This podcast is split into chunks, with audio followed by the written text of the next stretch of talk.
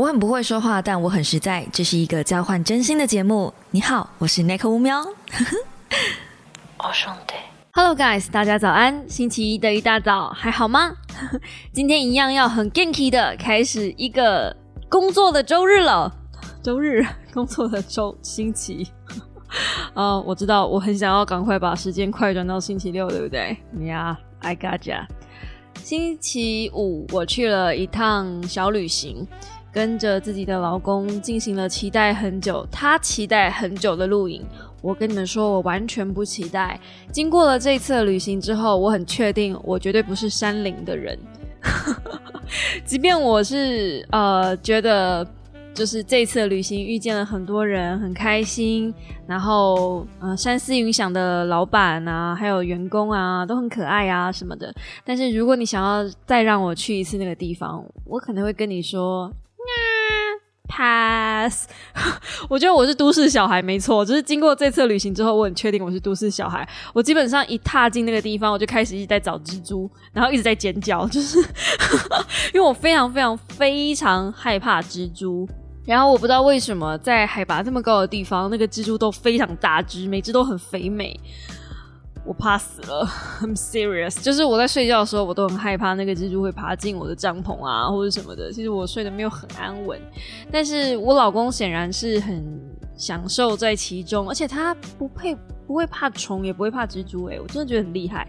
哎，先说我也是不怕虫的人，甚至我还看到凤蝶，然后我还看到了猎户座，非常漂亮的满天星空。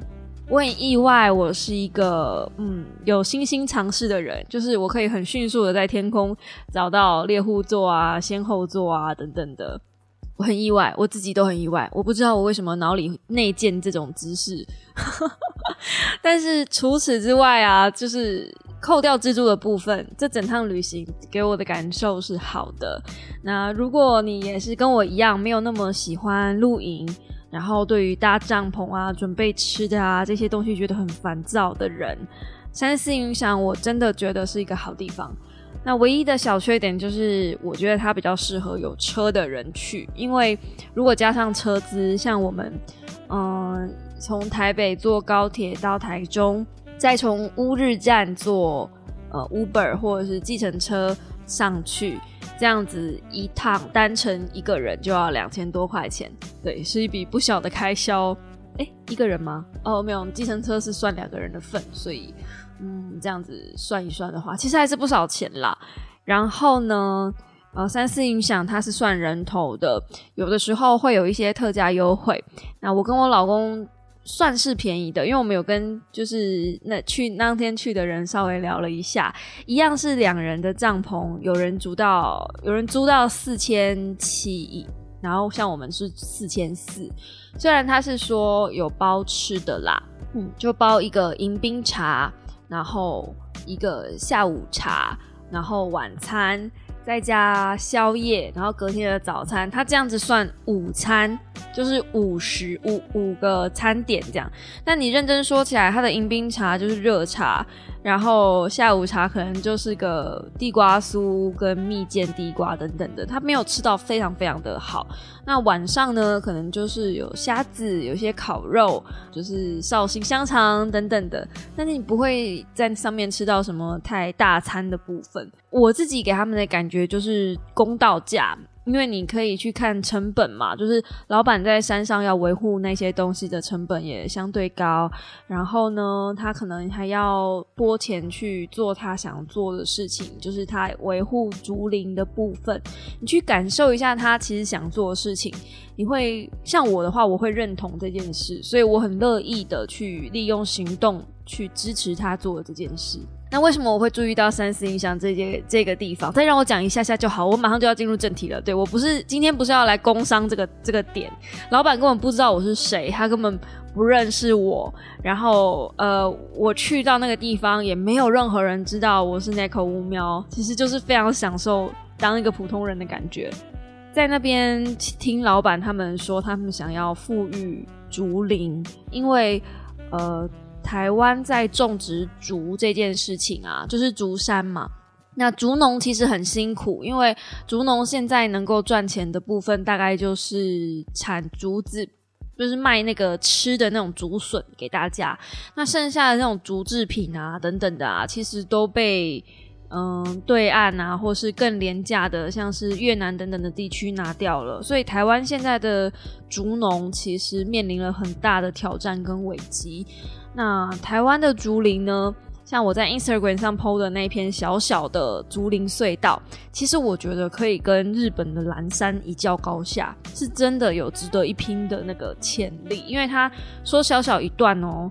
大概也要走个十五分钟左右，所以也不算是很小一段。如果你们有去过蓝山的话，发现蓝山的竹林其实也没有到非常大一段啊。嗯，台湾就是输在我们输在环境吧。我觉得像台湾就是会，比如说竹子如果倒掉或是烂掉，我们就放在那边就不理它。可是如果是蓝山的话，他们可能就会维护一下环境。主人在那边，就是三思影响的主人有告诉我们说，希望我们不要打卡，希望不要让太多人知道，呃，他们有维护那一片竹林，就是因为他们觉得，如果让很多人知道了，就不会维护到这么好了。其实我觉得这一句话听起来是实话，可是听起来很哀伤，就是好像台湾的人，或者是来到台湾玩的人，不管是游客还是什么的。大家的素质并没有好到，就是像去日本蓝山那样子。呃，日本的蓝山，他们的竹林是，我不晓得是不是有人付费去维护，还是怎么样。那个地方是真的维护的很好，然后，嗯，地板也是真的都没有垃圾等等的。然后你可以看到他们造景，其实也造的很棒。可是。嗯，在台湾你可以看到竹山的地方，就是真的很克难，就是你可以感受到克勤、克俭又克难，但他们很想要做这件事情，所以还是尽可能的维持那个地方的好这样子。那三四影响，我推不推荐大家去呢？嗯，我觉得它是一个价格稍微偏高，勉强对得上他自己的 CP 值，然后是一个很漂亮的拍照打卡的地方。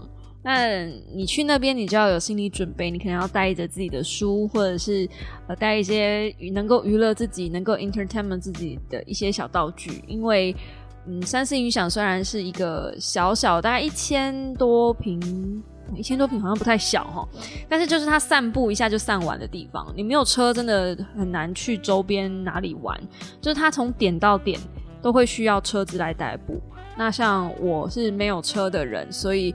我就不能去，比如说在网上，他们可能有其他的茶农的地方可以逛，或者是直接开到对面的山。他是跟我们讲，直接开到对面就有妖怪村，或者是有溪头可以跑，什么。我就心里面想说，哎，溪头也是一个我很爱的地方，我很爱去溪头散步。我觉得溪头是一个很棒的爬山的点。可是对我来说，如果要去溪头，我就要另外再排一天，因为我真的没有车。还是这是我的问题，就是因为我没有车。好啦。因为我没有车啦，是我的问题啦。如果有车的话，应该是个很值得大家去看看、去走走的地方。反正我很认同，呃，三星云想的主人在做的事情。然后我也很认同一个跟我年纪一样大的孩孩子，算孩子吗？跟我年纪一样大的少年，嗯，然后能够做出这一番事业，我真的觉得他由衷的佩服他，嗯。好，这是我这个周末做的一件事情，跟今天要讲的事情完全无关。就这样子浩浩荡荡炸掉了九分钟，没错，很棒。我已经开始掌握到 podcast 的精髓了，就是来聊废话的。今天就是来跟大家聊聊天，对啊。再让我悄悄讲一下，就是呃，每一次三思影响他们会安排一些课程，免得你太无聊。那我们这一次上到的课程是精油的课程，然后那个精油的老师。讲话好好听哦！我的天啊，我愿意付钱听他多讲话。他是一个塔罗牌的老师，然后兼职在做精油呃治疗。然后他是说，借由精油，你可以借由精油这个东西，你可以放松你的心情，然后你可以舒缓一些很多情绪，还有疏解你的压力等等的。我老公调出了一瓶他觉得可以拿出来卖的香味，然后真的是很棒。那我的这一瓶呢，我没有让他闻，但我自己觉得很棒，就是我自己很喜欢这个味道，我真的爱不释手。这，然后我们两个人都很愚笨的，就把那个调配好的卡，就是他有叫我们写一个香料的配卡，比如说前味、中味、后味，哎，我就很华丽的把那一张纸丢掉了，这样，所以我现在也不知道，就是我要怎么再调出这个味道，我只记得。我只记得我好像用到橙花吧，然后我有用到玫瑰草，那剩下的什么我都忘记了，然后什么东西几滴我也都不知道了，所以这个味道调不出来了。但是我可以跟你们说，我的这个味道啊，就像是早晨醒来，你第一眼看到的曙光照在你最爱的人的那个脸上，就是那个味道。这一瓶我调的味道叫做挚爱，挚是那个给的意思。挚爱，真的，我觉得就是这样。我觉得我闻到这个味道，就像是我早晨眼睛一张开，第一眼看到的是他的脸，然后我闻到的就会是这个感觉。味道这个东西其实很奇妙，它真的是有一个治疗的依据存在。有些味道会让你放松，有些味道会让你舒缓心情，会让你想通一些事情。很多人会觉得他很玄，像我老公就是秉持着一个 不狗 bullshit 狗屁，他从头到尾在上课都是用一种很轻蔑的态度在看待那堂课程，甚至他还私下跟我讲说，呃，我以后不怕没饭吃了，反正我只要胡乱一下就，这连连连这种就是很胡乱的东西都可以卖钱，这样还一个人卖一千八，这样就觉得啊，我以后不怕没饭吃了，他就这样子悄悄跟我讲，但是我自己是蛮相信这种香味可以。抒发压力可以放松心情的事实，因为我自己就是靠着香水、靠着香氛、靠着檀香这一类的东西，去让自己舒缓压力，让自己脱离那种比较忧郁、比较呃不好的状态。就是真的已经都没有办法，什么东西都没有办法救我的时候的第一步，我就是去点檀香，然后去冥想。对，但是对于很多人来说，这个东西就很 bullshit。像对于我老公来说，这个东西就很 bullshit，他就觉得很看不起这样的东西。对他来说，他，但是他却有这方面的天分，挑出了一个老师很爱的味道。所以你说吧，这世界是不是很多东西都很讽刺呢？好的，我又成功的耗掉了三分钟。我们要来讲今天要讲的事情了。今天我要来推荐大家一部电影，叫做《灵魂急转弯》。Yes，finally 进入我们的主题。灵魂急转弯那个时候，呃，我原本看预告片是压根儿不知道他在演什么。有没有人看到预告片就知道这部电影在演什么的呢？那你真的，我只能说很有慧根呢。因为那部电影如果光看预告片的话，你会觉得说好像就是一个人，然后他死掉了，结果他不甘愿，他要想办法还阳，就对，然后在还阳的过程中发生了一些逗趣笑料的事情。类似像这样，那严格来说也没错啦，就是大致上的故事好像也是在讲这件事情，但他更多更多其实是在讲背后的事情。首先呢，这个人他是一个爵士乐的灵魂老师，爵士乐老师在学校里面教书。通常他们的设定是就是乐手。呃，乐团的乐手是没有太多固定薪水的，所以如果你要追梦的话，你想要当乐团的乐手，你可能会需要一份固定的工作。当然，你也不是说想要当乐手就能当乐手的，还是需要有一个团队可以愿意让你加入。加入了之后，也不是每次都会有很多的收入，也是需要有固定的演出才会有收入。所以。看起来乐手这个工作应该是跟 YouTuber 或者是一些实况组一样，就是没有太多的稳定收入吧。至少在这个故事里面设定是这样子。我们先姑且不论乐手的收入到底是怎么样，因为我我因为我我自己没有做过，我没有玩过乐团，所以我不知道乐团的窘境到底是有没有像电影演的这么夸张。但是它设定就是这样子。那他原本是在学校当音乐老师，但是他的音乐老师是兼职。不过呢。哎，突然间，因为他教的真的蛮好的，所以呃，学校就愿意给他一份正职工作。那他妈妈听到这个有正职工作的时候，就觉得很开心啊，好棒哦，你拿到正职了耶！那同一时间呢，就有另外一个乐团找他去弹钢琴，他是钢琴手，然后也真的应征上了。他就跟他妈妈觉得，他就觉得他应该要硬起来，跟他妈妈讲说，那个乐团的乐手才是他想要的工作。可是乐团的乐手并不是说你。进入了乐团之后，你成为正职了，然后你就一直都有工作。你也是要看这乐团有没有解散啊。所以相对之下，音乐老师还是一个比较稳定的工作。那不管怎么样，他想要选择乐团乐手嘛，但是他还没有跟他妈妈讲这件事情呢，他就不小心因为一些意外，然后走了。呃，这个走了，其实也不是真的走了，他就是进入陷入了一个昏迷的状态，要死不活这样子。然后这个时候，他的灵魂进入了另另外一个世界里面。这个世界呢，充满了很多的叫做 Jerry 的地方。那这些 Jerry 如果有去看电影的话，应该会觉得说，这些 Jerry 他们应该是定义成能量体，或者是灵魂导师，或者你可以把它当成宇宙意志。反正他们在里电影里面并没有明确的讲 Jerry 到底是啥玩意儿，反正就是。呃，你可以把它当成 God，如果比较好理解的话，当成上帝或是天使可能会比较好理解。这些 Jerry，我不晓得大家去看电影有没有去细看，Jerry 会把灵魂做一个性格的养成，然后大部分的 Jerry 有有一个女生 Jerry，她会持续的把灵魂去送到一些就是。呃，相较之下，我们认知的比较负面的情绪里面，比如说会变成是小气，或者是多愁善感，或者是比较忧虑这样子，就是是另外一个 Jerry 还跟这个女生 Jerry 讲说：“哎，你必须要停止把更多的人送到那些地方去了。”就是好像这些比较负面的情绪，连。Jerry 自己本身都看不下去，我觉得这是一个很小的小彩蛋，但是不多人会去注意到。至少我看完出来之后，我是想到这个，我说：哎，其实对于他们来说，就是在影片里面，Jerry 有讲这些所有的个性其实并没有所谓的好坏之分，但是他们自己本身都还会把这些东西觉得说：哦，好像不能有太多，就是要有一些平衡点。但 somehow Jerry。在大意志的选择之下，还是让这些所谓的负面情绪多过于正面呢？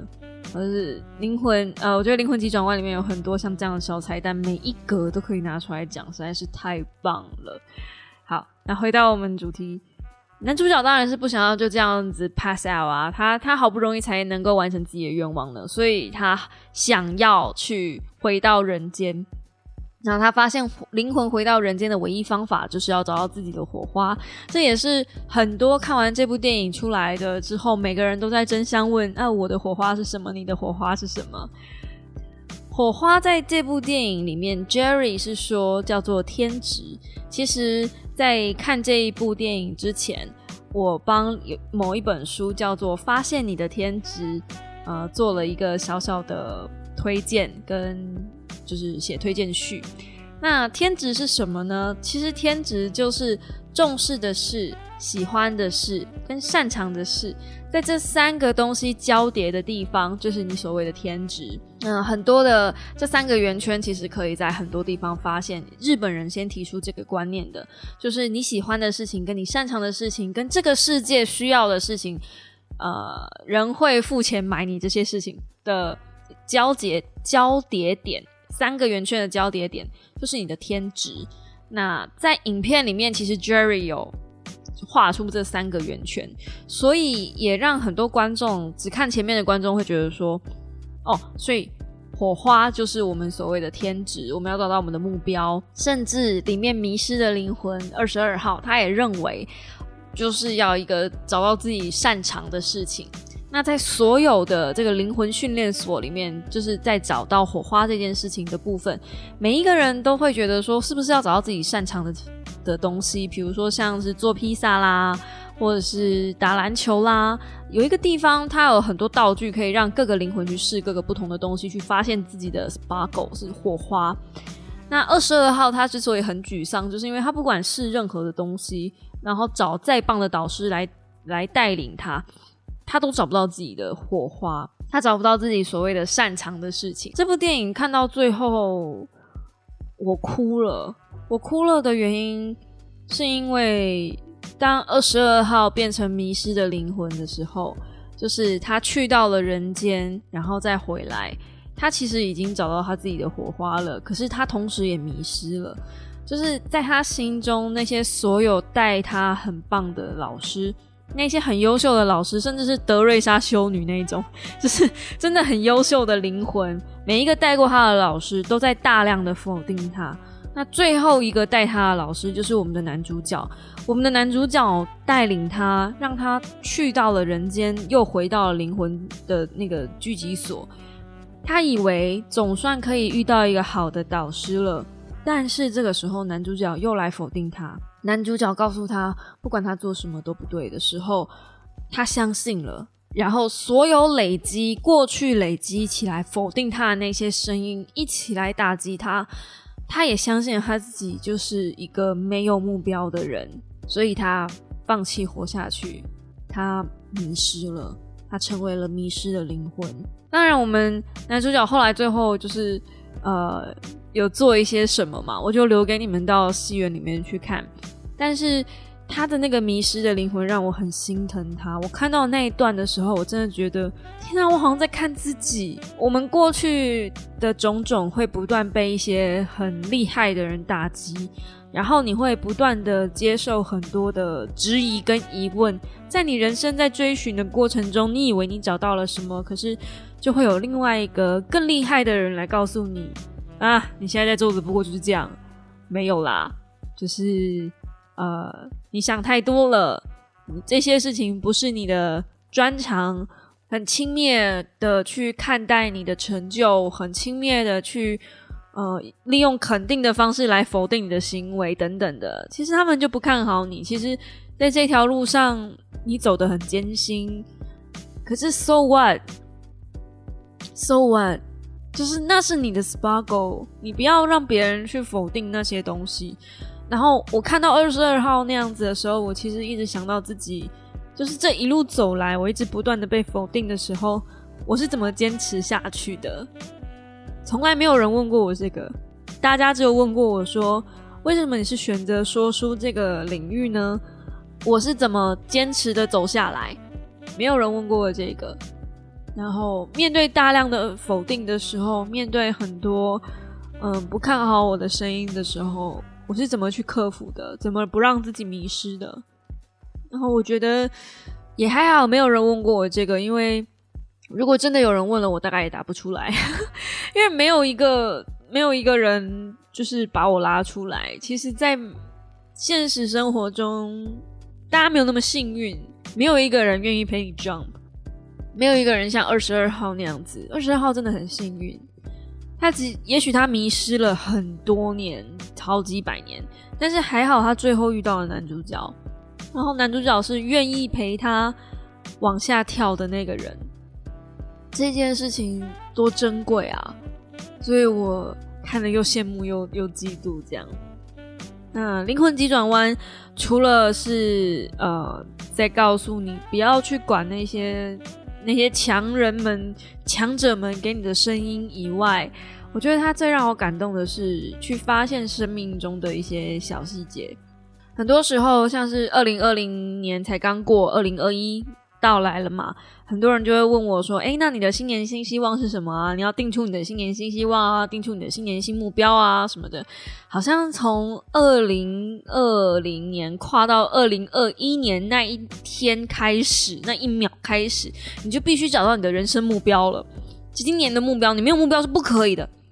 是真的是这样子吗？没有目标是不可以的吗？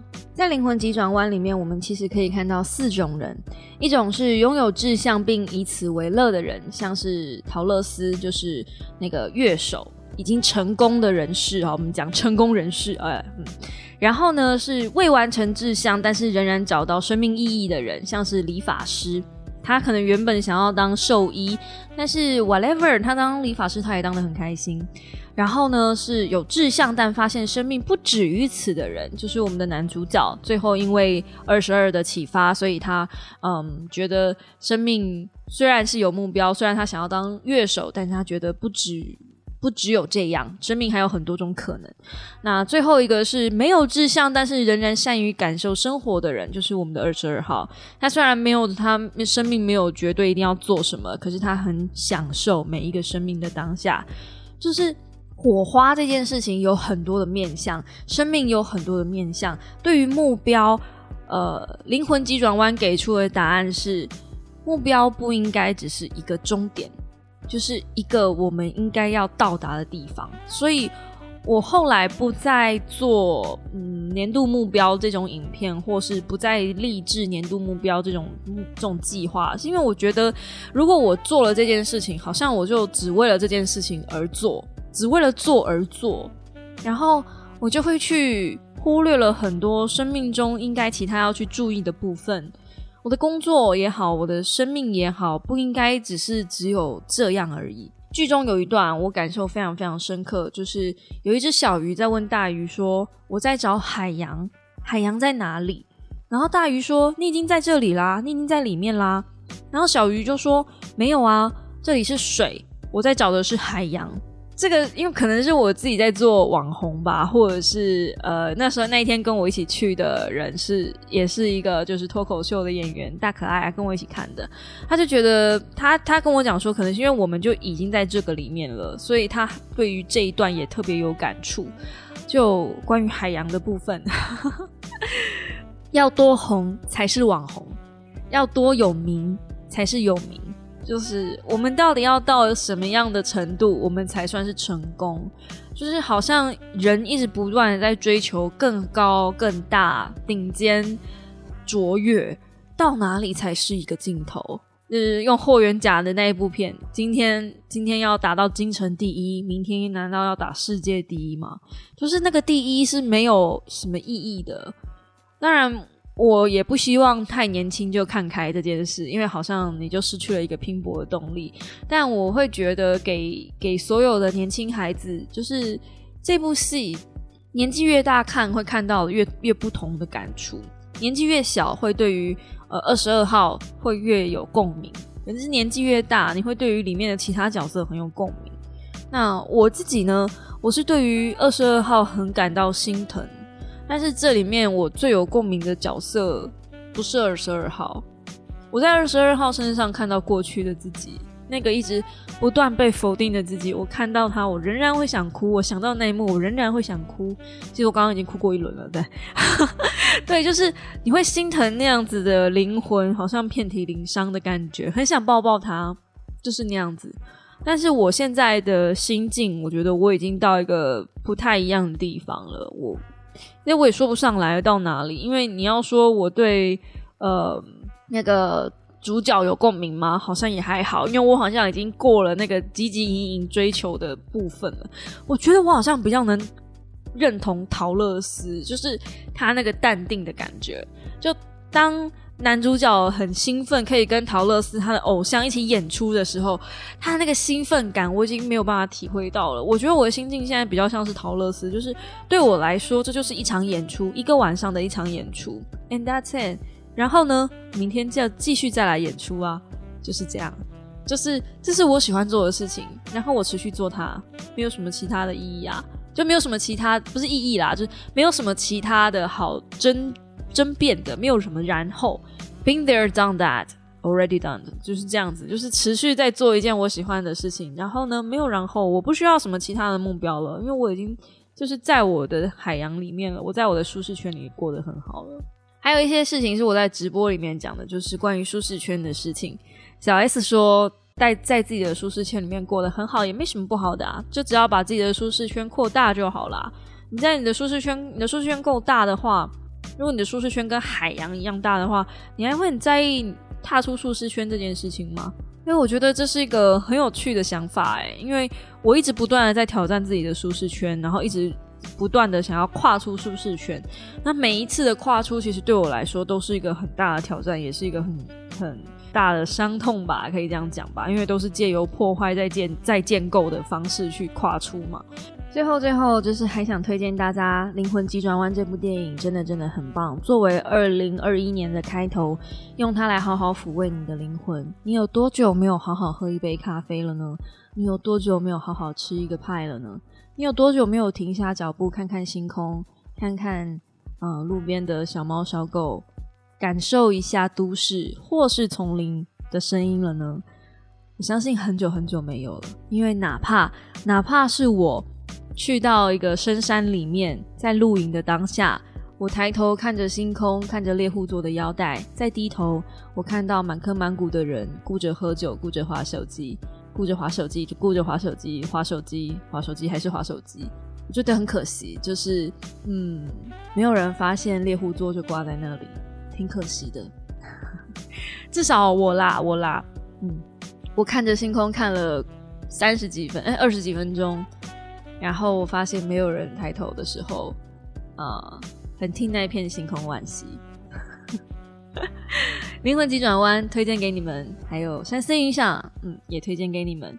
这是我这个礼拜嗯遇到的好事情。哎，哇，浩浩荡荡的，我总算录到了三十一分钟了。我的 podcast 总算有有有长了一点点，对不对？Yes，总会有人觉得我的声音就是 podcast 好像录的不够长，我自己都觉得我自己的 podcast 不够听。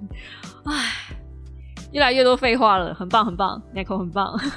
我们嗯下一支 podcast 时间再见喽，祝各位。嗯，星期一、星期二、星期三、星期四、星期五、星期六、星期天都可以愉愉快快的过这一个礼拜。我们下个星期一同一时间再见，大家拜拜。